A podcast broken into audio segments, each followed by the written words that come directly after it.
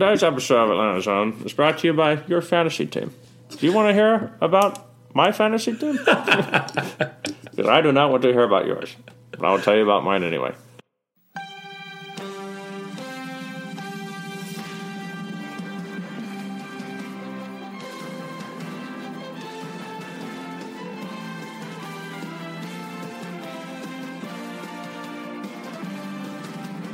What's up, Atlanta sports fans? I'm Graham Waldrop, and alongside me, as always, is Adam Kalal, and we are Atlanta Zone. Two Atlanta natives recapping the week that was in Atlanta professional sports, wacky ass hijinks, and analysis. Adam, how's it going, sir? Welcome to the 99th episode of Atlanta Zone. Thank you, Graham. And I'm going to start this 99th episode by immediately picking a bone with you. Oh, controversy off the bat. You remember our argument in episode 98 about Matt Bryan? Matt Bryant? Matt Bryan? I don't remember anything about Matt Bryan. Who the hell is Matt My buddy Bryan? Matt Bryan. Yeah. No, Matt Bryant. Yes. Uh, where we were discussing his injury history. Okay. And well, I got two bones to pick with you, actually. Why don't you get one out before you, uh, you know, keep extrapolating Okay, so you, preamble? you you had said he was hurt last year, right? yes. Missed three games, I believe. But you refused to concede that he was injured the year before that. Played all 16 games. He did, but he had a calf injury, and we signed Mike Meyer from the practice to our practice squad in 2017 with the possibility that he was going to have to kick against the Cowboys. But Matt Bryant soldiered soldiered through. Yeah. But the point is, that's injury history, Graham. Okay. So it existed. I'm not crazy. This But you- research but- would have been better served me last week. Yes, in, in episode 97, though, you're like, oh, he missed like two or three games in 2017. I mean, yeah, 2017. No, I, I just listened to the episode. I know, and the recent one, you didn't say that, but the one before that, you were talking about how he was he missed three games last year, and he missed more mm-hmm. games the year before that. So, Well, he could have missed yes, if his calf had been more injured. right, but he played through it, and he's he's a beast. And obviously, his injury history wasn't enough to deter the Falcons from doing the right thing and re-signing his ass. Should we go ahead and jump into that Yes, let's jump while, into while that. we're on it? Right. Yes, they, they did re-sign him. What's your other bone to pick with me, actually, first? Oh, you have just like some weird way of phrasing years. Like you wanted to call the 2018 season this year, and you were calling last year the 2017 season, Yes. Which is just it's not the 2018 season. That's Last year was the 2018 season. right, but The year before that was the 2017 season. yes, but your, your phrasing was calling the 2018 season this year. He was hurt this year. He was not hurt last year.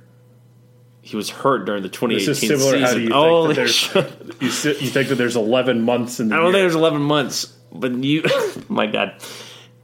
The last season was the 2018 2019 NFL football season. He I was agree. hurt in 2018.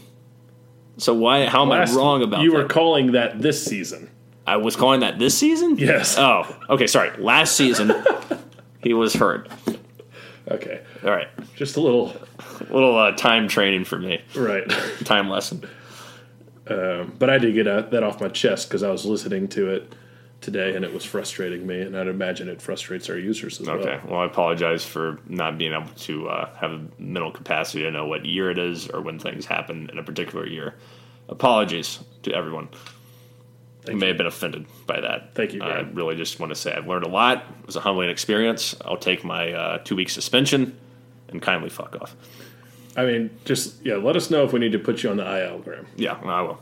Yes, so Matt Bryant is re signed to the Falcons on a one year deal, I think for a little over a million dollars. Three million, bro. Three million. It's three million for one year. How funny is that considering that uh, we did we cut him I think to save three million. His option was less than what we ended up paying him, so the Falcons royally flubbed this one up. Yeah, I loved how uh, there was a uh, video that came out. I think the Falcons posted on various social media sites about like interviewing Thomas Dimitroff about what was the process and all this stuff. And he, I'm paraphrasing here, and I may be totally inaccurate, but I'll just go off what I remember. Sure, Yeah. So we always do. Sure. Yeah. Exactly. So he was ta- he was talking and he was like, you know, yeah, we really wanted someone to come in here in the kicking game who could be with us for years to come. You know, ageism, which is very unfair to the greatest kicker of all time, Matt Bryant. Ageism. I mean, greatest Falcons kicker of all time. Excuse me. Who, by the way, I will also mention is the eighth most accurate kicker in NFL history. So we're dealing with a probable Hall of Famer here. Um, and then he starts going on about like, oh yeah, and then once the preseason started, we were like, yeah, we're going to try and bring him back, but it's just a matter of when. It was just the worst effort at saving face I've ever seen from anyone. Like it was, it was, it was sad. I'm glad he made eventually the right decision, but he could have easily just said, look, like I said, we wanted to get younger at the position. We we effed up. We brought back uh, a guy that we had a lot of experience with, who we still have faith in, because the guys that we brought in, honestly, were terrible. Yeah. And that's you know, if he'd said that without being maybe as mean, I would have accepted that a little more. I, I, I still have a little umbrage with, with Thomas because of that that response. It was just very backhanded. Yeah, I mean, uh, to be fair, ageism is somewhat applicable in a sports setting where Yes. uh, I don't know if you know this, Graham, but players tend to, um, well, you know, you, you, you'll start off as like a child, Sure. and you get better as you get older. Really. Yes, uh, you know, as you develop more. Skills. I always skills. wonder why we don't see more eight year old kickers out there. Right? Yeah, they, they, have to get older first, Graham, No. uh, which isn't ageism. Sure. Well, it could be, I suppose. But, so, but then you hit a certain point, you know, like your twenties. That's generally your prime. Prime years as an athlete. Graham. Okay. But then you slowly start getting a little worse. Hmm. So that's where Matt Bryant's at. But we haven't seen it yet. So, but you understand. Oh yeah, no, I mean I get it. I get the trepidation there, but I also still, as I've said many times before, it's like despite him being hurt, still only missed one field goal last year and has been one of the best kickers in the history of the National Football League. So I give him the benefit of the doubt. And um, yeah, But yeah, to not just admit we fucked up. right. yeah, I would have. I would prefer that. It, it was like no one's going to buy this. It's like if anyone bought that out there, they're they're gullible or they've been living under a rock for the last ten years. We've had Matt Bryant on this team. Right. Made some of the biggest kicks in the history of the franchise. So yeah, for me it's just great because I feel like this team is we're close to being something special, in my opinion. And yeah, I think the pieces are there. I, I don't want something as stupid as a Giorgio Tavecchio, who was my boy. Yeah, he was your boy. I didn't realize he was a head case. I thought he was mentally stronger than he is. Oh, he looked great last year. Yeah. Uh, but yeah, we don't, we don't want a Giorgio Tavecchio messing us up. So if we if Matt Bryant's still got it, let's ride. Yes. So good on the Falcons for at least not being stubborn enough to sign a random veteran kicker. And uh, you know they kind of had to put their tail between their legs and to approach Matt Bryant in the first place. So Right. give them credit for at least doing that. Yeah, at least they weren't, you know, so um, you know, obstinate and just sort of being like, you know what, screw it, we're just going to go with Tavecchio, even though he hasn't proven us proven to us anything so far in the preseason. Yeah. Even though that was their plan. Even though that was their plan, they were willing to adjust, which is nice to see for an organization that usually doesn't adjust in game or out of game. I mean, they, they do make adjustments, I guess, out outside the game in terms of signing new guys and stuff like that. But historically, you know, we've, it seems like there's always been a lot of misfires with doing that. There have been some some shots that have certainly landed as well, but you know, I feel like I remember more of the folks that didn't work out than the folks that did when it comes to the when it comes to the Falcons. Well, that's just human uh, human tendency there, Graham. True, you remember You're going to remember the negative yeah, situations. the negative stuff stands out a little bit more. Yeah. But um, yeah, I think you know jumping into looking at where the Falcons are right now, they're flying a little under the radar. Everybody kind of has them winning eight, nine games at best, seemingly. Before you get into it, Yeah. hmm is this our official Falcons uh, preview episode Yes. That we're doing out of order? I like it. Yeah, we're doing It's that natural. order. Yeah, It's natural. We Yeah. discussed before the show. It's like, yeah, we'll talk about the price first, and then that clearly didn't happen. I'm feeling Falcons right now, anyways. Yeah. This is good. Yeah, it's about to, the season's about to start. We've wrapped up the preseason. We got back our kicker. Um, Just did. We both did our fantasy drafts last night, Right. so you know football's on the bro, on, on the bro. on the brun. Football is definitely on the brun. yep. And uh, yeah, so a lot of pundits have put the Falcons at eight or nine wins. Um, you know, sort of middling, not really uh, perceiving them as true contenders in some respects. But and I don't want to overshoot expectations here, and I do have a history of having pretty awful predictions. that being said, That being said, I think this team is a dark horse to compete for a championship. Jesus. That's not saying that's going to happen. I just think, look, the, the things that were bad last year. Like an, an NFC South championship? No, like a legitimate. I think we have a chance, like a, a more like a realistic chance of, of winning Oh, a championship. NFC championship. Yes, and and and the one after that as well. Pro Bowl? I think we have a chance to have a lot of Pro Bowlers as well. Uh, no, the one the, the one actually. I don't know if the Pro Bowl is after or before the Super Bowl anymore. I just don't care about it. It's before the Super Bowl. Okay, yeah, the one after that one then. Okay. Yeah. The Senior Bowl? Yes, I think I agree. uh, I won't speak it out loud, or else uh, various users who I know are superstitious will get upset with me. But I, I don't know. The I- Bourbon Bowl. the Bourbon Bowl, yeah, where the, the the bowl that was won by the SC LSU Mud Dogs Yes. uh, in 1999. Okay, Um, that'd be huge. Yeah, no, if you win the Bourbon Bowl and beat uh, University of Louisiana, you know, we're, we're, we're you know that's about as good as you can get for this franchise. Yeah. But I really, I honestly think, I mean, I look at the holes from last year. I look where things went wrong. Um, things went wrong, obviously, with the injuries, losing Ricardo Allen, Keanu Neal, Deion Jones, Devonta Freeman. Um, you know, these are things that are very difficult to overcome. Um, we also got mired in some offensive BS, and you know, guys that we wanted to step up on the defense after those key folks that I just mentioned went down weren't able to do that, and we sort of just struggled and scuffled, and we couldn't get our stuff together, resulting in a really mediocre season and the entire coaching staff, sans Dan Quinn, getting fired. But I feel like we have the right pieces in place. We got all those guys back, and they're they're healthy and they're ready to to start week one. We know when they were all together in the um, that season, uh, the the season after the the Super Bowl loss when we we uh, lost to Philly in the playoffs. You know, it still wasn't the greatest defense in the world, but it was it was good at holding teams from scoring a lot of points. And we had a lot of offensive problems that year. But going back to this year, it's like having all those guys back. I think we can be a formidable defense. The return of Adrian Clayborn, um, you know, using him up the middle has looked really good this season.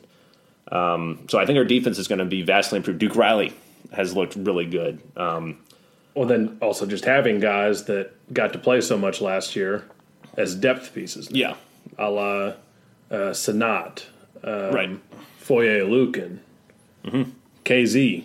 Yeah, Kazee. So we, we have a lot more depth this year. Right, and you know we've we've cut um, Robert Alford, Thank God. and yeah, uh, you know hope he does well in Arizona, but he's gone. Uh, Desmond Trufant, even though I know he had a rough season last year, looks very hungry. He was making plays in the preseason that I wish he would have made last year, but like I and I know it's preseason, but you could I could see there's there's a fire in him that is back, and hopefully he can return to being one of the better cornerbacks in the league. I'm still concerned about um, the other cornerbacks after him.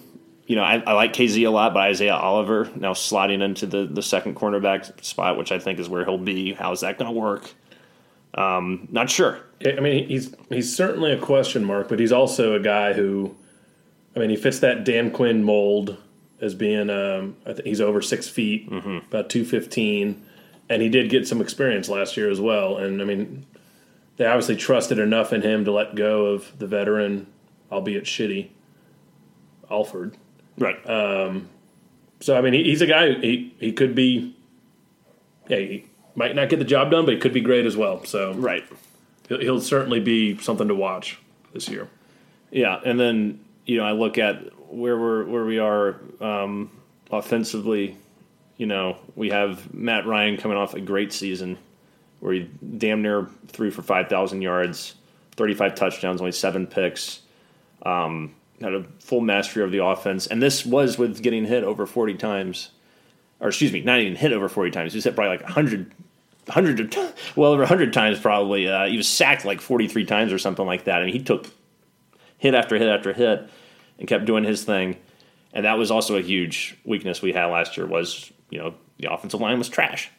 It was it was bad outside of Matthews and and, and Alex Mack. Now It's been solidified.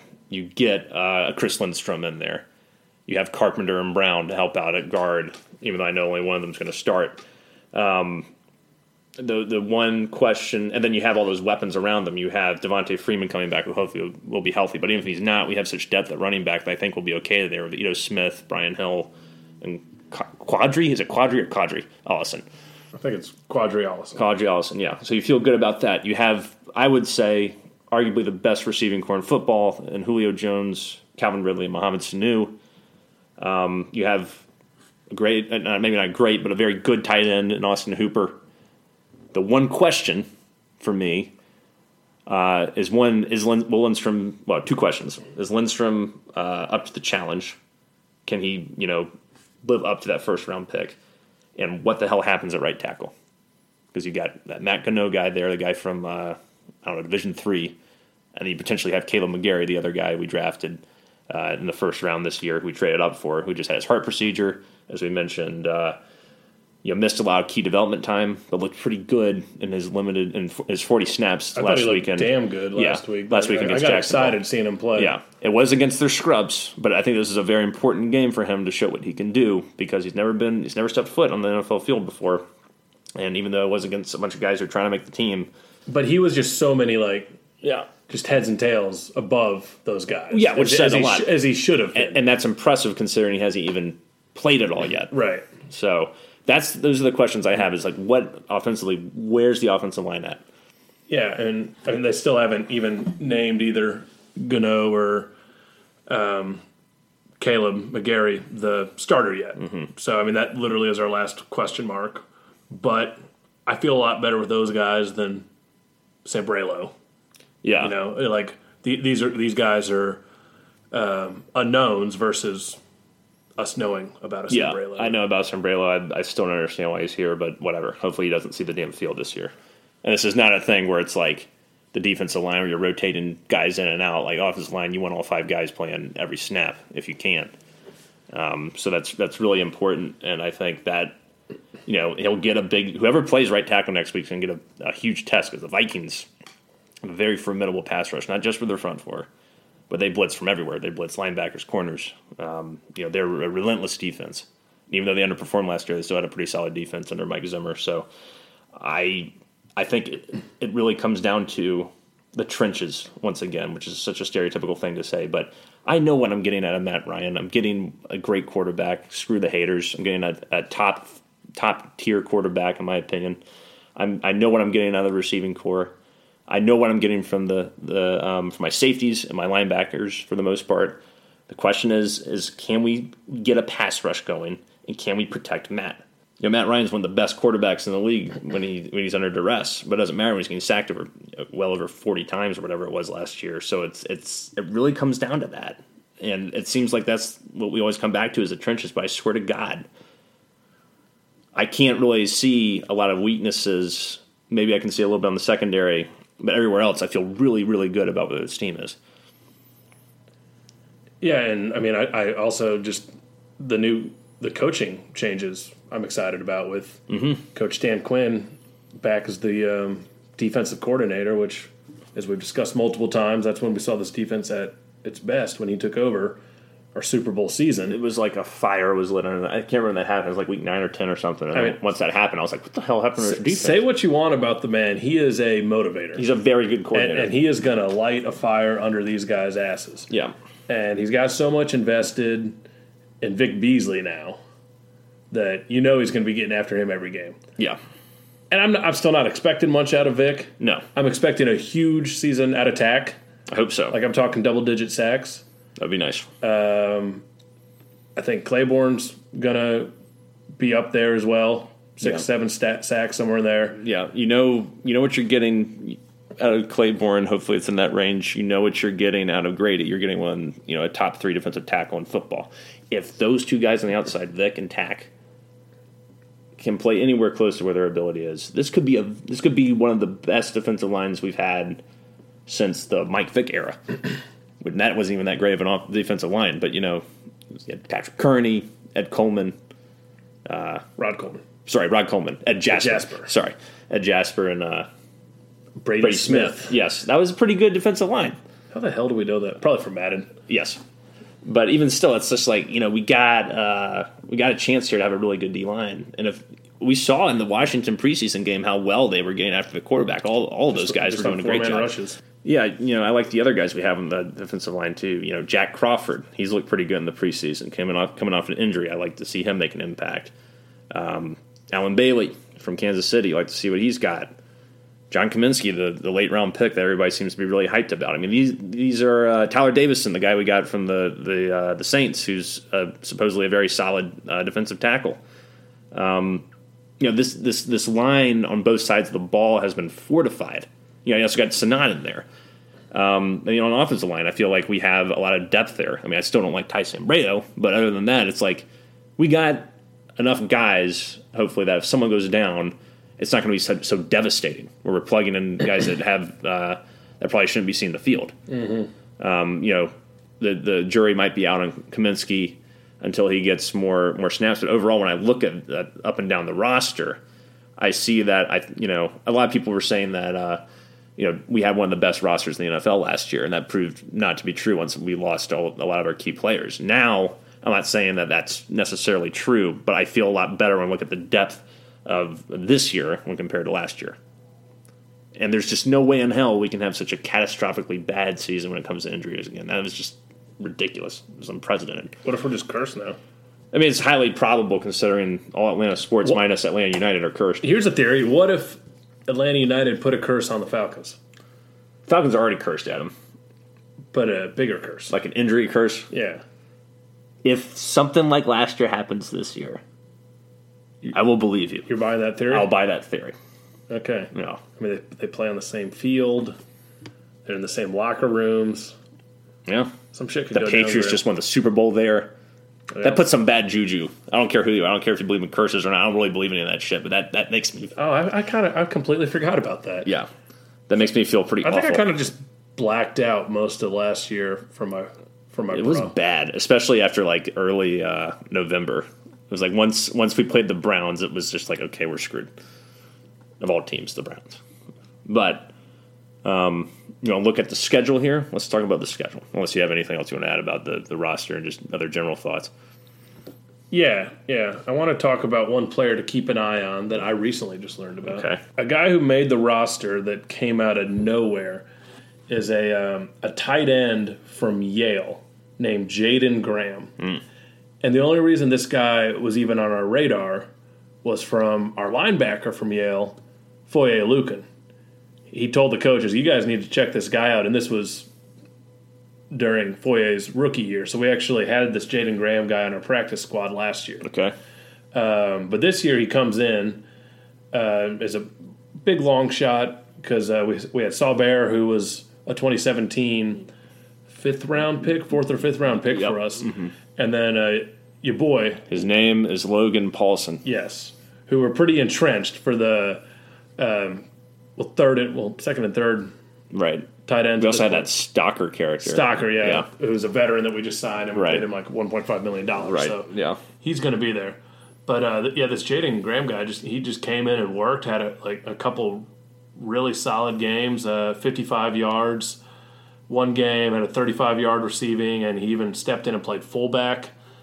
And um, you know, he just kind of what I was saying earlier is, is just like he's a more of an unknown with potential versus we know what Saubert is at this point. Right. Saubert didn't make the strides. Bears a bust. I'm sure he'll go to New England and be an All Pro, but you know No, he, he got he got cut. oh, he got cut from New England. Yeah. Okay, that makes me feel better then. Yeah, so right. yeah, Bill Belichick couldn't turn him into anything either. if you, if Bill Belichick can't turn you into something, then then maybe you don't got it. yeah, so I mean, granted, I don't know a ton about this guy, but watched a couple of his videos and uh, just seeing him in preseason a little bit. He's he's going to be a factor at some point. Okay. Like he's a great blocking tight end as well. So we're we're going to see him this year. But just pretty cool story for some guy to just be such a long shot and grind it out and make the roster and beat out a couple veterans that you assumed were going to be there. So Right. keep an eye on him. Let's play a little prediction before we jump into the schedule because this kind of made me think, like you know, when you're talking about uh, Jaeden Graham, thinking about you know surprises, who you think will disappoint, etc. So I'll throw some some questions out to you here. Who is uh, who do you think will disappoint you? Devonta. Okay, explain. I mean, comes back to injuries, Graham. The guy's never been able to stay healthy. It's not not true. Earlier in his career, he stayed pretty healthy. Well, Last couple seasons. last couple seasons. Sure. And you, you know how running backs, how quickly they go downhill. Yep. And I mean, he's just one of those guys. I don't. I'm. I'm hoping against hope that he has seen the error in his ways with the way that he runs and is going to try to avoid a little contact. But I just don't see it happening. Okay. So I think it. I predict we end up with the the same thing we've seen the last couple years, and uh, we might see a lot of Ito Smith this year. Interesting.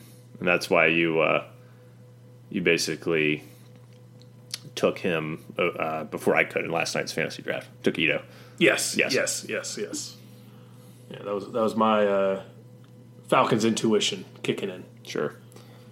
Um, most improved. Hmm. The easy answer is Duke Riley, but I, I still don't believe in Duke Riley. I think who we were talking about earlier. I think Isaiah Oliver. Okay. I, th- I think he's going to step up big time. Um, I have no, uh, you know, no analysis. no analysis, but yeah. that, that I think that's the guy, Graham. Okay. I would say um, I I don't want to agree with you on Devonta, but I'm just thinking about it in my head, and he just seems he looks like he's moving fine in the preseason. My question will be: Is he has he made the adjustments necessary in his game to sustain uh, a more lengthy career in the NFL than he has shown in the past? His obstinance has has made him become um, you know an injury case. And so I, until I see any different, I'm kind of on the same page as you are. Um, I could take the easy route and say Vic Beasley, but he's disappointed me so much at this point that he can't disappoint me anymore. Right. Honestly, um, I could look at Takk and say all this hype about him losing weight and getting his head right and all this stuff, but I don't think that's going to happen. I, I think the motor is going to be really humming this year for Takk, and especially with Clayborn around. I, I like that sort of. I you know when Clayborn was, I believe when Clayborn was there um, during Takk's rookie season, I think he mentioned that he was a big influence on him. So I expect that to you know pick up again if it hasn't already. Um, so yeah, I gotta agree with you on um, on Devonta because on being potential to be most disappointing just because of not because of his effort or his heart or anything like that, but it's just the injury history seems too strong for it not to repeat. And don't get me wrong, I, I sure as hell hope we're wrong about that. I, I do too. I really do. mean, I, I, I love I love me some Devonta Freeman, but need to see him on the field for 16 games. Yeah, exactly. Um, in terms of my most improved, I think I will go Duke Riley. That's the that's the one that that I'm looking forward to the most, just because with Oliver, I haven't seen that much in the preseason. Granted, I haven't watched all the games really that in depth, but I haven't read or seen as much about him in the preseason making any plays that really stand out. But I, I've seen Duke Riley move to the ball carrier in such an improved way and make the sure tackle. He's not missing tackles. He's not ever pursuing, and I think that's going to lead to him having a big year. Um, I don't know if he's going to necessarily uh, be your third linebacker, but I think um, if someone goes down and he has to step in, I'm going to feel a hell of a lot better about it this year than I did last year. Yeah, we got we got some decent depth there now. Yeah. If he's halfway decent, we got uh, Jermaine Grace was a guy that made Yeah, the roster. He looked really good in preseason. I think he led the te- um, the team in, tackles Yeah. overall for the preseason. yeah, he looked good. And then um, your stalwarts of Deion Jones, Devondre Campbell, Foye Luquin, who got all that time last year. So we're, we're, we're looking. I mean, sec. I mean, safeties and linebackers, man. Like Yeah. you, like you were saying earlier. Yeah, and right now Duke Riley is the third string, uh, one of the third string linebackers, but I still think we're going to see he's going to have to step up at some point this year, and I think he's going to do it. I, I see something in him that I haven't seen before, so I'm really looking forward to watching him uh, watching him work, as Dan Quinn would say. All right, Graham. I got a question for you. Okay, So, do you see with uh, Dirk Koetter returning as offensive coordinator this year? Do you see us actually trying to be more balanced with running the ball a lot more, or are we quickly going to revert to our old ways of just sling it when every time we get in trouble? I think that's really predicated on the offensive line.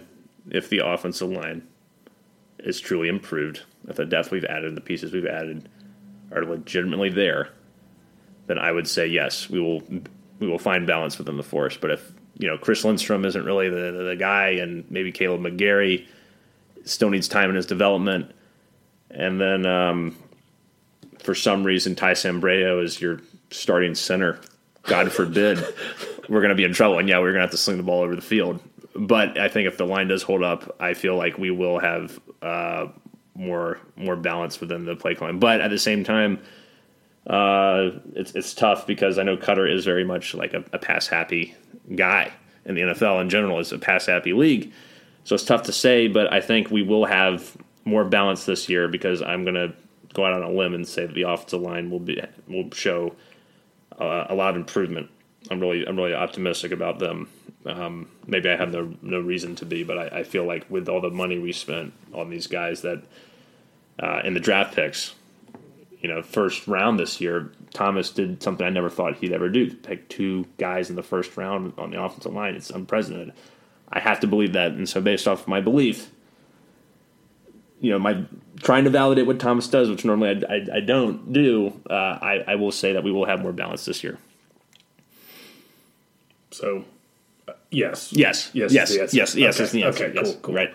Now, yeah, I'm just happy we have these veteran coaches in to help with Dan Quinn, and we don't have to have these stupid Sarkisian conversations anymore. And yeah, it was just I think it was it was um, it was a terrible decision that kind of wasted two years of our lives. Right, and to Sark's credit, the team was I would say offensively improved last year. Still scored a lot of you know decent amount of points. Um, wasn't where you wanted to be in terms of balance or flow, but it was it was better than the prior year. But I, I think bringing in someone who has had a steady hand, who knows Matt Ryan, knows Julio. Not that you really need to know Julio for him to do well, but you know, just someone has familiarity with this organization and with a lot of the personnel. Um, I think we'll we'll be really good overall for the team, and it actually has you know experience working in the National Football League for a contender, unlike Sark, who was thrown to the wolves. Did you see um, Sark's first game for Alabama? What stadium he was playing in? Mercedes-Benz Stadium. Yep. That must have been eerie for him. That must have been weird. Yeah. like, Jesus, never First day back on the job, can't get away. Right. Yeah. Um. So yeah, let's uh, let's take a look at the schedule here, Adam. We have a very tough. Love looking at the schedule. I know you're a big schedule guy. We have a very tough uh, first three weeks. I'd say first two weeks, but I'm, I'm not going to discount the Colts. We open up at Minnesota this weekend, and then we turn around and Sunday night football against Philly here. That'll be a, a huge game, and then week three we go back on the road and face the Colts. Week four is against the Titans. So let's break down this uh, at, home. So let's let's break down this first quarter of the season in terms of what we where we think we'll be at, or just what do you see? What are you thinking? I'm glad we start on the road. I could just see Mercedes Benz Stadium being a horribly weak place to play. First game, you're supposed to be fired up. Yeah. Half the fans are just walking around, milling and filling up their Coke refills and right buying their two dollar the hot dogs. Yeah. No one gives a shit. Right. Uh, so I'm glad we started the road. Sure. That's gonna be a tough place to play in Minnesota. They're gonna be fired up. This is a playoff team. Um, Very defensive minded team. Yeah, be so, a good test for Koetter on the offensive line. Yeah, so I'm I'm happy to play there. I think we can get a win there, mm. and I'd rather get. I'd rather lose on the road week one than lose at home week one. I'll say that. Yeah, much. that's fair. Um, I think this is a game. I think this is a stretch that's going to be tough. I could see us, you know, going anywhere between one and three or three and one. I mean, I know that's kind of ridiculous, but it's it's just it's tough to open. You know, Minnesota, Philly, two very good teams, and then the Colts with the surprise announcement of Andrew Luck don't seem that bad, but they're a very good uh, defensive team. At least they were last year. And Jacoby Brissett you know, is, is a decent enough quarterback. They've got a monster offensive line. very too. good offensive line, and then Tennessee seems very winnable. That's the only game through this first four weeks where I'm like, well, we should definitely win that. The other ones, I'm like, we can win. So that's that's a fir- that's a tough first quarter of the year. Uh, we go on here, then we play the Texans, the Cardinals, the Rams, and the Seahawks. Jesus. That's another really that's another really tough uh, schedule. You're talking about uh, three teams last year that made I think the Seattle yeah three teams last year that made the playoffs, and one team that is bad, pretty awful, in the in the Cardinals. But um, you got to face Deshaun Watson. You got to face Jared Goff and that uh, vaunted defense and, and offense of the Rams. Then you got to, you know, luckily we're playing Seattle at home, so we don't have to, to hear that damn 12th man up there. But this is a really tough first eight weeks. Yeah, it's very unfair. Yeah, It's my first time looking at this schedule. it's pretty. Uh, yeah, same here. It's just pretty. This is pretty brutal. I wish we had the Cardinals before The Texans. Texans. Yeah. just so you can get a look at um, what's his face, the number one pick, Oh, Kyler Murray. who's similar to Sean Watson, Right. but not so much. Yeah, it'd been nice to have like sort of a stage rehearsal before you get to the the real thing. Yeah. That's a brutal schedule. The um, two games on the the road, two games at home. And notice we're at week eight and still no divisional games. Still no division games. Well, that'll change, I think, when uh, we move on. Week nine is a bye, which I think We're gonna uh, be licking our wounds. yeah, at it's two, like- two and five, God bless. two and six. I think it's really important in that first eight weeks that we just, you know, at a minimum are four and four. If we're at four and four there, we're in a decent spot because after that, it's all it's pretty much divisional games. if we're two and six entering the bye, should we quit podcasting? We can um, talk about it. Okay. Who wants to listen to that garbage? Playoffs still be going on then? Baseball Oh, playoffs. no, no, we're way past that. Baseball. Well, No, no, late. Au- Well, well, it might be. whoa. Baseball playoffs might still Okay, be happening. We'll keep the podcast going. We'll then. keep the podcast going through uh, through the baseball playoffs at the very least. Yep.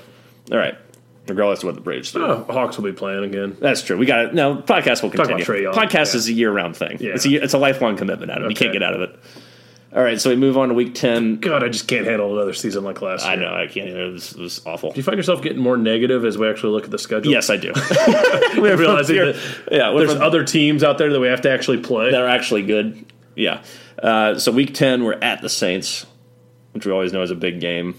After that, we have to go on the road against the Panthers, home Tampa Bay, home Saints on uh, Thanksgiving. This is so stupid. and then at and then home against Carolina. So it's like Carolina, Tampa, Saints, Panthers. That's week uh, ten through fourteen. The division will be decided during that stretch, during that five game stretch there. The division will be decided during the stretch, this week ten through week fourteen stretch. This the Saints, Panthers, Bucs, Saints, Panthers, stretch here.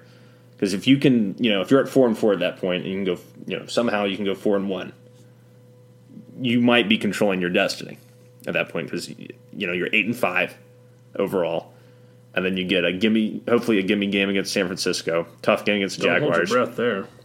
I know they, yeah, I know they, they may be back. Year two of Shanahan, we know we know what happens. You tier, year two of Shanahan. That's very true. And they but, actually but have Garoppolo, they have Garoppolo who back. may or may not be good. No one knows. yeah, no one really knows.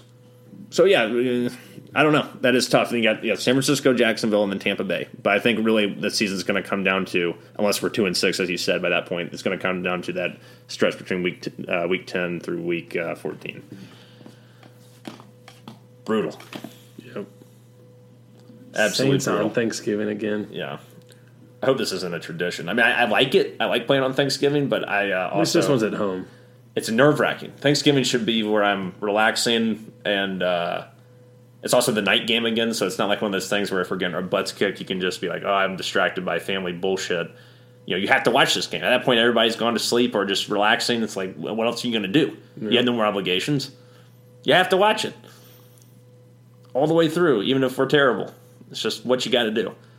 So, yeah, as we mentioned last three weeks, 49ers, Jaguars, Bucs if this team is as good as we're saying it is, they can bear the brunt of the schedule. and I think have a you know ten and six. Although we don't know if we're saying they're good anymore, Graham. Right, that's true. Looking at the schedule. you know, if we think they're as good as they are, they can handle the brunt of the schedule. But this is this is a for uh, you know, and and we did this to ourselves. Honestly, not the stretch where we play all the NFC South teams. That's just the NFL being a bunch of pricks. But we did this to ourselves in the sense of win those last Won like what three or four in a row. yeah three or four in a row, make us seven and nine, and put us second in the division. We have to play other teams that finish second. So we have to play guys like Minnesota. We have to guy, play guys like the Eagles. If we had just done our job and kept losing last year, we might not have to play Philly and Minnesota or um, the Seahawks. So Is that how scheduling works? yeah, there's a thing where every conference plays another conference. So this year we play the AFC South, and then you play your division, and then you play like some games against people who are also finished in the same place you did.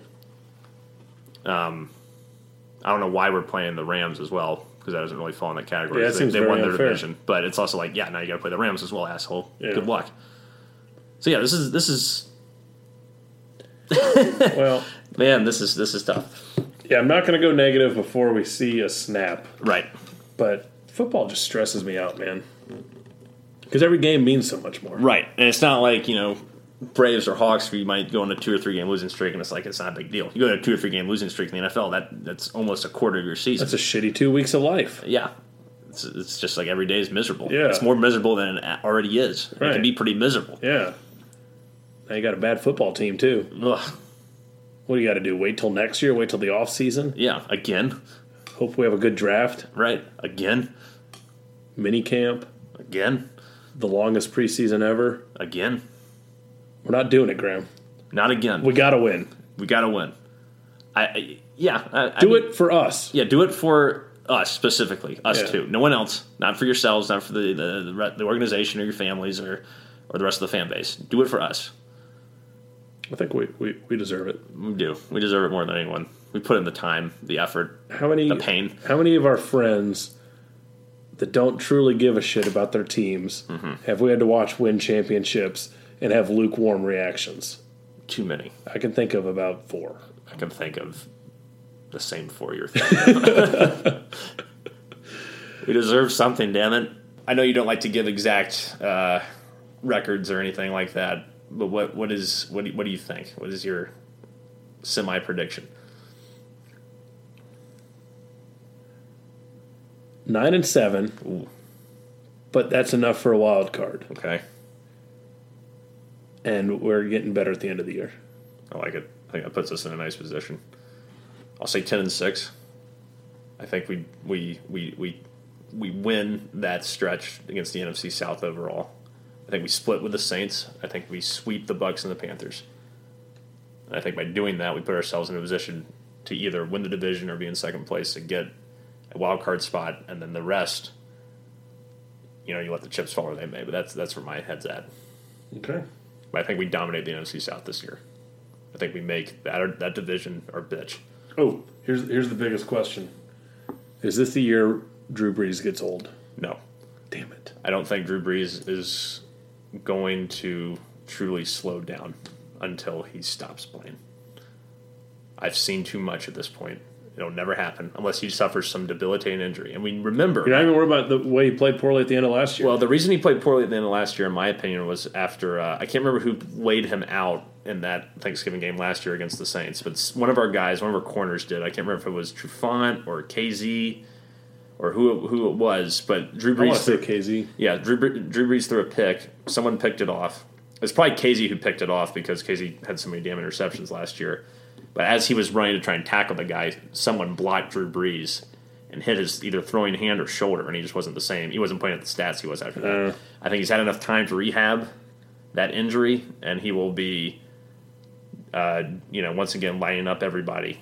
Maybe not to the degree he was because he can rely on Alvin Kamara like he has done the last uh, you know year or two.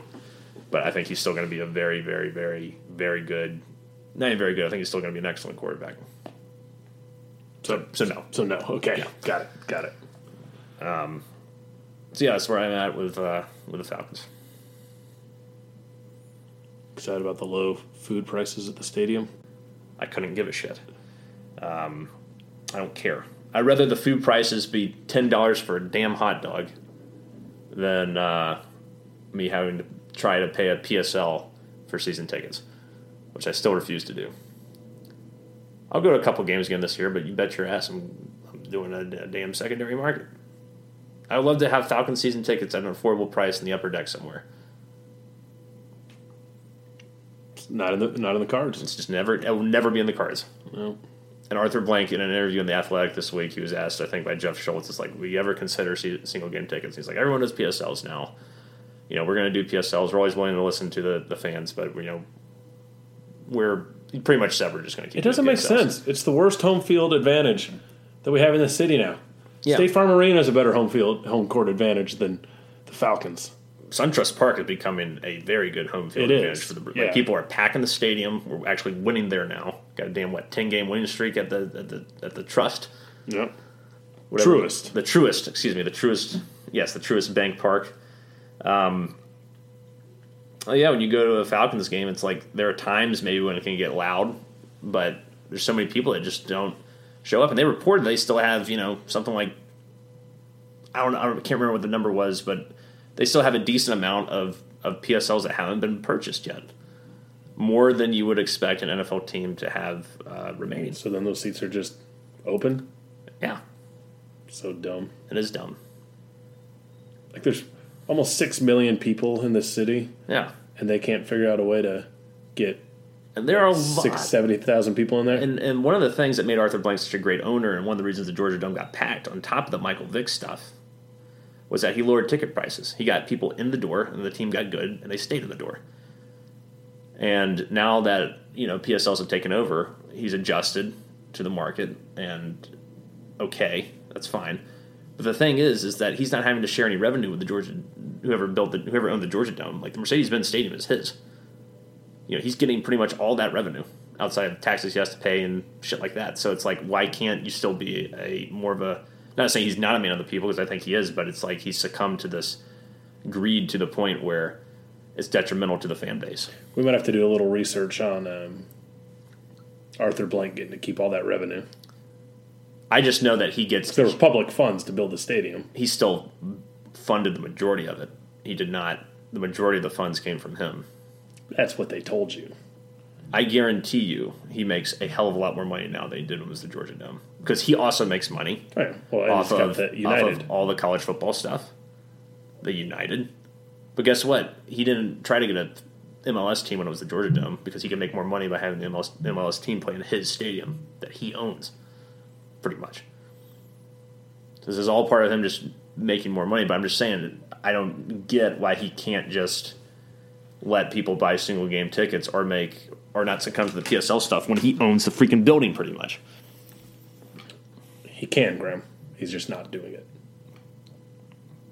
And with that, I think that's the perfect uh, closer, button, if you will, to that uh, that segment. We're not saying anything about Julio Jones in this contract. We don't talk about things like that. Adam. That's a good point. We we promised to not.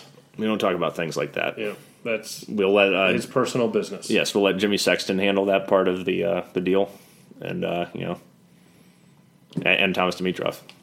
Okay, I, I respect that, Graham. No, so yeah, I think that's a perfect segue into the Braves, Adam, which is totally different than the Falcons right now. It's so weird transitioning from a team that's about to get started, a lot of questions, a lot of hopes, a lot of fears, a lot of dreams, to a team that solidified itself as a top, I'd say, top five team in baseball at this juncture.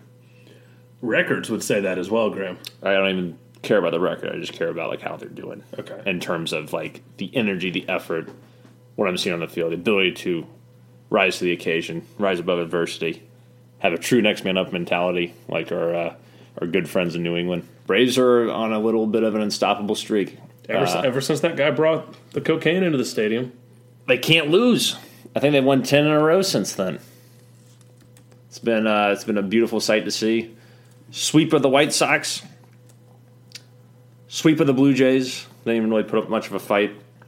And now and you still think those games don't, didn't matter. I'm just saying in comparison to the other games, they don't matter as much. But yes, they do matter because be, because of our efforts in those games, we picked up a game and a half on the Nationals, um, who have now dropped to seven games back. Philadelphia, 12 and a half. They're buried. I'm not even going to talk about the Nets. Those poor bastards. Um, Can't believe we ever devoted any amount of time talking about them. when we started to get worried. Yeah. Yeah. No, I guess there's.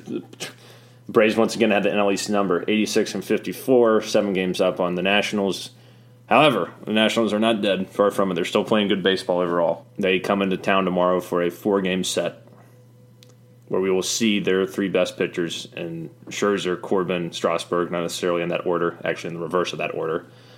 Um, and we will counter them with some of our best pitchers Keuchel, Fried, Soroka. And if you want Keuchel. sorry, Keuchel, Fried, Soroka. So big series, Adam. The biggest series of the year, the biggest two week stretch of the year. How do you feel heading into this big series this weekend, Adam? Well, Graham, you got to feel pretty damn good um, playing at home, especially the way we've been playing. And also, it's huge that these guys got an off day at home as well. Yeah. For all those guys we've been talking about who needed some rest, your Acuna's, your Freddies, your Donaldson, Ozzie, they got their day. They're going to be reared up and ready to go. And yeah, this is just a huge test. I mean, and I, I'm excited with uh, Fried starting us off. Mm-hmm. Yeah, Keuchel, Corbin, Soroka, Scherzer. Um, but realistically, I'm looking to split this series, Graham. You split this series, we're in a perfect position. That means that you haven't lost any ground. You've crossed off more days off the calendar. You've improved your magic number to, I believe, it's 16 or 17 now. So do the math there. You'll pick up two more games on that. So pretty much just don't lose the series, and you're in a good spot.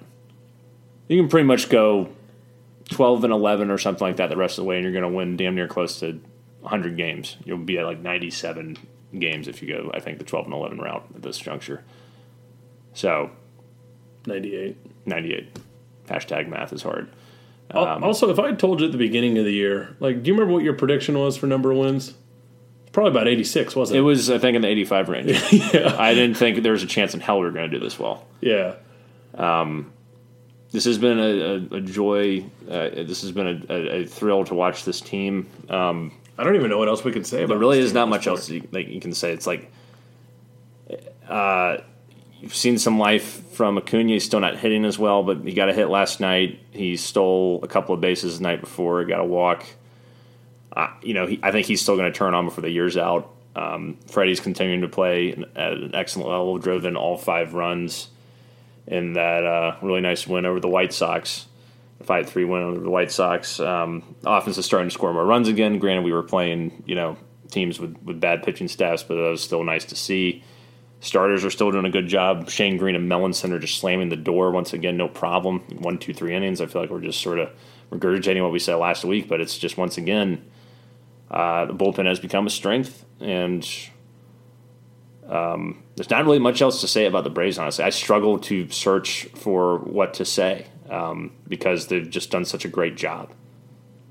And hats off to the entire organization and, and, and the team. And the thing is, once Acuna gets his, his stuff figured out, we're going to be even more lethal.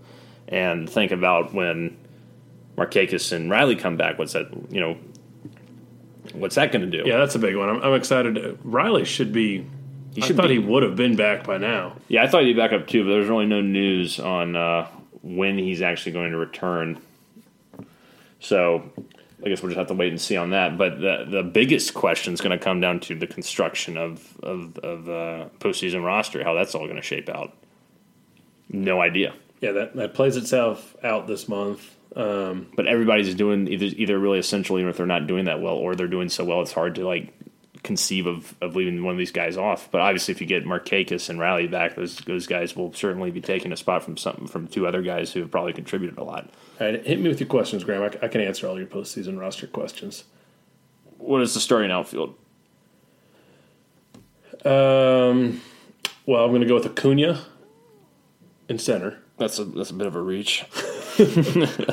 Oh yeah, no, I, actually can't answer that now. Got to see Ender or Markakis or Riley play. I always forget about Ender. I, I still don't know if Ender will be will be back, but um, you know, we shall see. One guy I want to talk about that we haven't talked enough about this year, Adam, I think would be Ozzie Albies, and the really nice season he's having. Hasn't done much as much with the power as he did last year, but I just think uh, consistently, you know, he's doing a lot better in the sense that um, you know he's he's hitting righties a lot better than he did last year, hitting 259. He's crushing left-handed pitching. Um, he's having a really nice and balanced year, playing unbelievable defense. He's just one of those guys that sort of just goes underappreciated right now because he didn't, you know, last year he got into that huge power stretch, and um, and then he just really cooled off. And I know he's been cooling off a little bit recently, but he's just been very consistent over the course of the season. Already matched his WAR total from last year, and I assume he'll surpass it at 3.8. Thank God for him. I mean, he's just been the steady hand that and has proven that he can hit anywhere in the lineup. There's a stretch of the year where he hit eighth and he excelled. He's at He seventh. a beast down there. Yeah, and, and excelled. Um, you know, which is really tough to ask a guy in his second full season in the in the big leagues saying, "Yeah, just go go hit eighth because you're not doing much." And then he he bowed his way out of it. Dansby goes down, gets catapulted up to second, and he's just answered the call time and time again. No, you, I mean you said he certainly does go unappreciated, and that's just because of the all the star power we have on this team. He's certainly below Acuna, Freddie, Donaldson, For sure. in that light. Even guys like Dansby sometimes, for whatever reason, in the media, Yeah. seem to overshadow him. But I mean, his defense has been unbelievable all year, um, and yeah, he's just a key piece of this team. I think he's earned the right to continue hitting second Yeah, for sure, even with um, Dansby being back. And I remember at the beginning of the year, he was a guy we were always talking about. Is he going to figure it all out? Is he going to stop chasing? Is he going to actually be able to hit from the left side? he's proven that he can, Yeah, and he's not a finished product either. no. And one thing I love is the uh, the walk rate going up on base and percentage has improved from 305 to 348 so far this year. Slugging percentage is up despite the fact he has less home runs, and the average is way up. And um, you know he, he's walked already 14 more times than he did all of last season. There's still you know what 25, 28 games left in the year, something like that. So And we got a lot, got him locked in for like the next eight years as well. Right.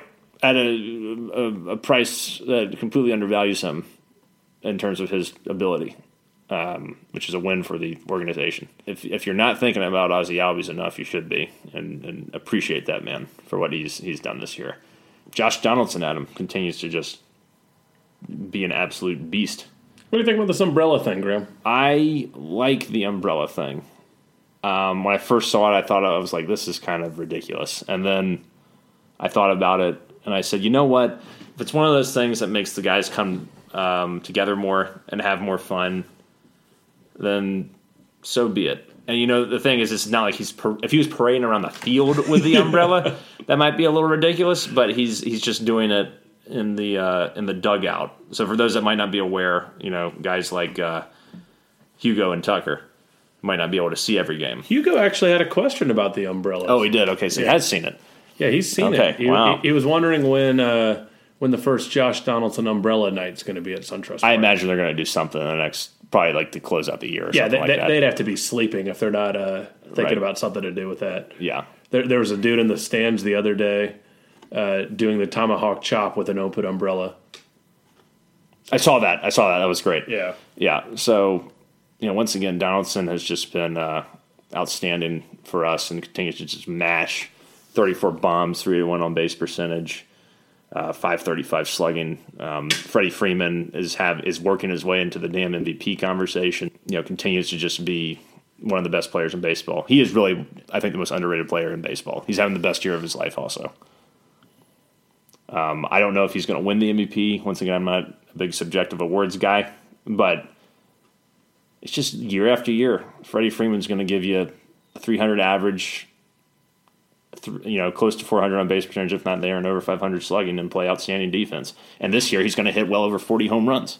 I can't poke any holes into this team. This team is ready to to do what must be done. I feel like, and getting those guys back and Riley and Markakis and whatnot can only help. One would think. Um, I'm I'm ready. I'm I'm ready to just I'm ready for this weekend. I'm ready for the next two weeks to happen in, in baseball. Ready to crush these bastard Nationals and Phillies, bury them in their graves, rest our guys up, and get ready to kick ass in this postseason. No more bullshit. No more losing the first round. No more settling. This team has a factor to it that I have not seen. I don't remember the last time I saw a Braves team play like this. yeah. We we had the same like it factor last year, but we didn't have the same talent or depth. No, and we didn't have the confidence. Yeah, I mean this year adding, I mean Donaldson was adding Donaldson alone was huge for our lineup. Yeah. Adding your Matt Joyce's. He's been unbelievable as a we- starter. We, we've got a crazy X factor now, and um, and Billy Hamilton, who I think will make the postseason roster. He's done enough. I think he deserves it. strictly for his pinch running abilities. He's hit a lot more than I thought he would. And keep in mind, we had last year we had three catchers on our postseason roster. We could do that again. It's possible. with Cervelli, It's possible. and then you can use Billy Hamilton to pinch run for one of them, and still have or let one of those guys pinch hit. Like that, we Yeah. There's so much. We used to talk about financial flexibility, but now we got roster flexibility. We have a lot of roster flexibility. which is beautiful. yeah, that's going to make Snitker's job and Anthopoulos' job hard when it comes to putting together the roster for the playoffs. But it's also a problem that so many other teams would love to have. Yeah, I mean, the, the biggest thing is let's see what Markakis and Riley can do. Um, I don't really want to go to war, even though Matt Joyce has been great. I want him coming off my bench. Yeah, I, Ortega, I mean, this guy, but he, he's still only hitting like 240 or something. Right. But he gets robbed a lot. Like, Yeah, he other hits the ball he- hard. He hit. He missed two home runs by a combined two inches the other day. yeah. like, um, and he puts the ball in play when he needs to. So, rather not go to the playoffs with Ortega. I don't want to Ortega starting, um, but he. I don't know if this is a guy that's going to make the postseason roster considering everyone else. I mean, let's think about Markakis and Riley come back. Do you really have room for a Rafael Ortega when you, when you want Joyce and Culberson? Obviously, You don't, and yeah, and you got to have room for Billy Hamilton. Yeah, too. but he arguably had the biggest at bat of the year when he hit that damn grand slam off the Dodgers. I mean, you can't if you know. I mean, you can't undersell what he's done. Um, but yeah, I'm ready to I'm ready to put it to the Nationals. And you know what? This is going to be a great test for us because we're going to be facing their big their big horses. We didn't have to face Scherzer last time that we played them, and uh, we will we will this series. So hope we're up for the challenge. I think we will be, and uh, this is going to be a hell of a series starting tomorrow night. quick shout out to um, everyone's boy Bobby Cox, Yes, who suffered massive stroke. What was this probably four or five months ago? like April or May. Yeah. and uh, he was back at the ballpark this past week. Seemed to be in good spirits, moving around well. Yeah, it was good to see. According to Frenchie, he had a couple hot dogs. Very good. So that's good to see him back at the ballpark. You know, he wants to be there. Mm-hmm. That's his home. Um, yeah, I, I, I was worried when that one happened that we wouldn't see him at a ball game again. Yeah, I'd imagine playoffs he'll be out there leading the chop again. yeah. I would love uh, even if he just like I don't know what his strength level is like, but even if he uh, just like deposited the ball into someone's glove at home plate, how I mean, people would be losing their shit more so than they normally do for Bobby. Everybody loves Bobby, but you know if he was able to just go out there and just be like. Slam the glove into someone, or slam the ball into someone's glove, and if he can't Into throw it glove. into Chipper's glove. I mean, I think grown people would cry, children would cheer, There you go. dogs everywhere Would how? would howl, not in agony, but in glory. Very well put, Graham. Yeah. Very well put. Couldn't uh, have said it better myself. And then I just love, and I'll be the first to admit, like, I'll eat my crow. I'll, I'll eat crow. The organization did a hell of a job this year with not standing pat, with filling in gaps that, you know, one could argue they created themselves, but they were able to do what needed to be done to put a contender on the field, which I didn't think was going to happen at all during the course of the season. But I'll I'll eat my words. I'll eat crow and and, and, and bow down to Anthopoulos. He should win executive of the I- year. I was just gonna ask not you that. not just for the you know the Keuchel move, but the bullpen moves, and then getting Hechavarria and Cervelli and uh, Billy Hamilton. Being able to pull off these to get master strokes yeah. when guys go down and have all and then all three of those guys, particularly Hechavarria, perform so well for you and step up when we absolutely need them. Has just been it's it's it's, it's the it's a master stroke. It's a master stroke. I'm I'm he is Anthopoulos is on the level of Schlink to me now. I was just. I- he gets your benefit of the doubt. Yeah, no, I, I whatever he says now, I'm just like, yeah, sure, Okay. you got it. Thank God. I used to crucify the guy. I More so Liberty Media, but I, I used to really crucify uh, Anthopoulos, even though I felt like he was sort of his he was being held back. But now I'm like, dude, so, so do I get a little credit here too? you get a little credit for keeping the faith and, and calling bullshit when you needed to. Trust in the process. But it's it's worked out. It's worked out. It's worked out wonderfully. So really I've No, I mean, this has just become like a love fest. So I mean, there's not. Yeah, really, like the only negative story this week is Folty yesterday. Yeah, it was Once, weird. once again, getting overheated after throwing. He threw five shutout innings and, pretty good. and was just like dehydrated again. Yeah. Um, and it's not going to get any easier. Next week, it's supposed to get into like 98, 100 degrees range. And that's not just the humidity talking, that's just like the heat. Imagine with the humidity, it's going to feel like it's 125 degrees out there. So that's going to suck ass. Yeah, I mean, and the way he's generally like been so dominant at the beginning of games and faded after five, Yeah. I think it's pretty clear that he's showing that Mr. Folty's going to be a weapon out of the bullpen for us. Maybe. Julio has earned a starting a starting. If we if we have four starters, I don't know. How has he not earned it, Graham? If I he- still don't like him in the playoffs. well, I still don't like him in the playoffs just because I don't trust his stuff enough. I, I trust him to keep us in a game over Folty. Prove it to me this weekend. This national series will tell me a lot. Will tell me a lot I need to know about Julio Teheran. Okay, wait. Let, let, me, let me write that down for follow up for next week's episode. Yeah. Julio, prove it, Yeah. Graham. I need to see it. I know he's done pretty well this year. So if Julio gives you six innings, two runs, six innings, three runs, Six innings, two runs that aren't home runs. what does that matter? Because That's the game, baby. I know, but I just don't. I don't want to. I don't want to see any home runs because he's he's a guy that's given up a lot of home runs over the years. Also, not walking people, continue to keep that those walks down. I don't know honestly. That's that's one question I still have is like beyond Soroka. I'm still wondering who who my guys are. I know Fried. How do you not trust Keuchel yet? I trust him overall. I just I don't know. I don't know what it is. I really can't put my finger on it. Well, Graham, I'll answer your question. Yeah, The praise you're just heaping on Anthopoulos. yeah.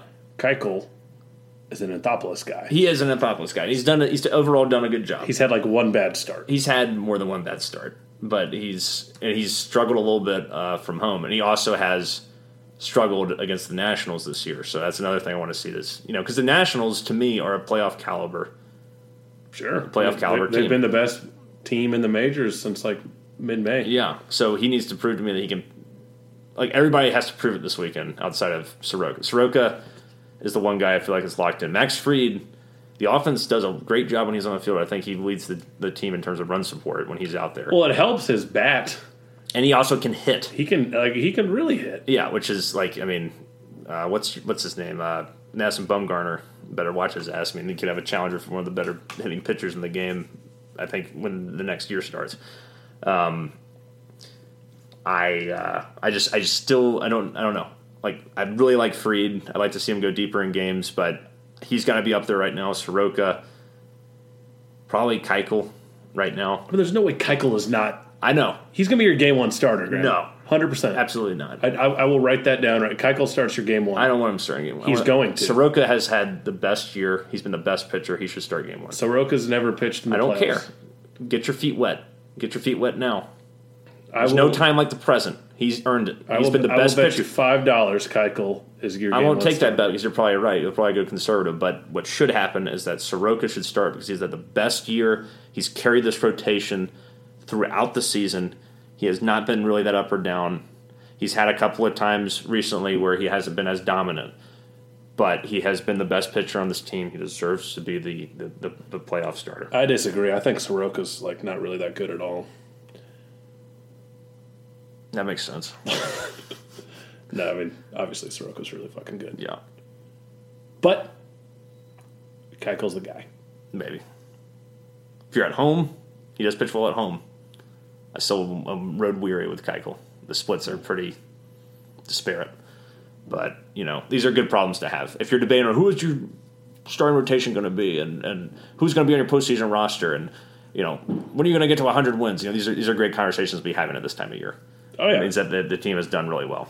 You're not like the Nat, you're not like the Phillies and just being like, well, God, we spent 345 million dollars on this team, or whatever the, the That makes freaking me pay. so happy. I don't even know if it's that much, but three hundred thirty million. whatever it is. Oh, on the t- oh, that's just on Bryce Harper. Yeah, on Bryce Harper, you spent 330 million on him, and you also traded for Realmuto and all these other things. You know, McCutcheon and blah, blah, blah, blah, blah. And That's- here's where you are. You're 12 and a half games back. You're probably going to miss the playoffs. That's not how you build a winning baseball team, Graham. And they just, they just tried to fill it in. And Jake Arrieta's been awful. The only good starting pitcher they've had is Nola. Yep. That's uh, Who's homegrown? right. So go figure.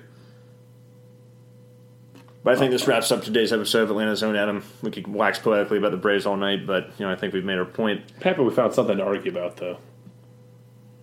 What was that? Uh, our little rotation argument. Oh yeah, it was good to have a yeah, little you conflict. can't- You can't, just be totally insane. I just felt weird. yeah, it was awful. Yeah. I don't, I don't like agreeing with you at all. Yeah. So yeah, wraps up our episode. Uh, next week will be episode 100. We'll have uh, it'll be a big, big what a show. great time of year to have episode 100 too. right.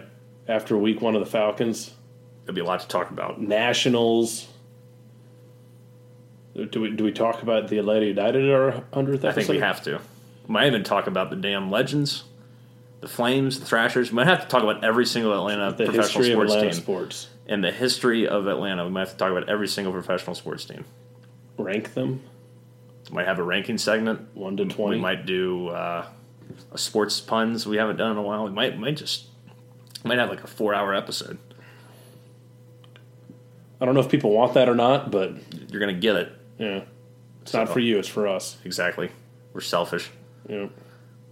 But we appreciate you listening to the show. Until next time, rise up, chop on, stand brotherhood, unite and conquer, and remain true to Atlanta. Hospitality. Hospitality. Atlanta's on.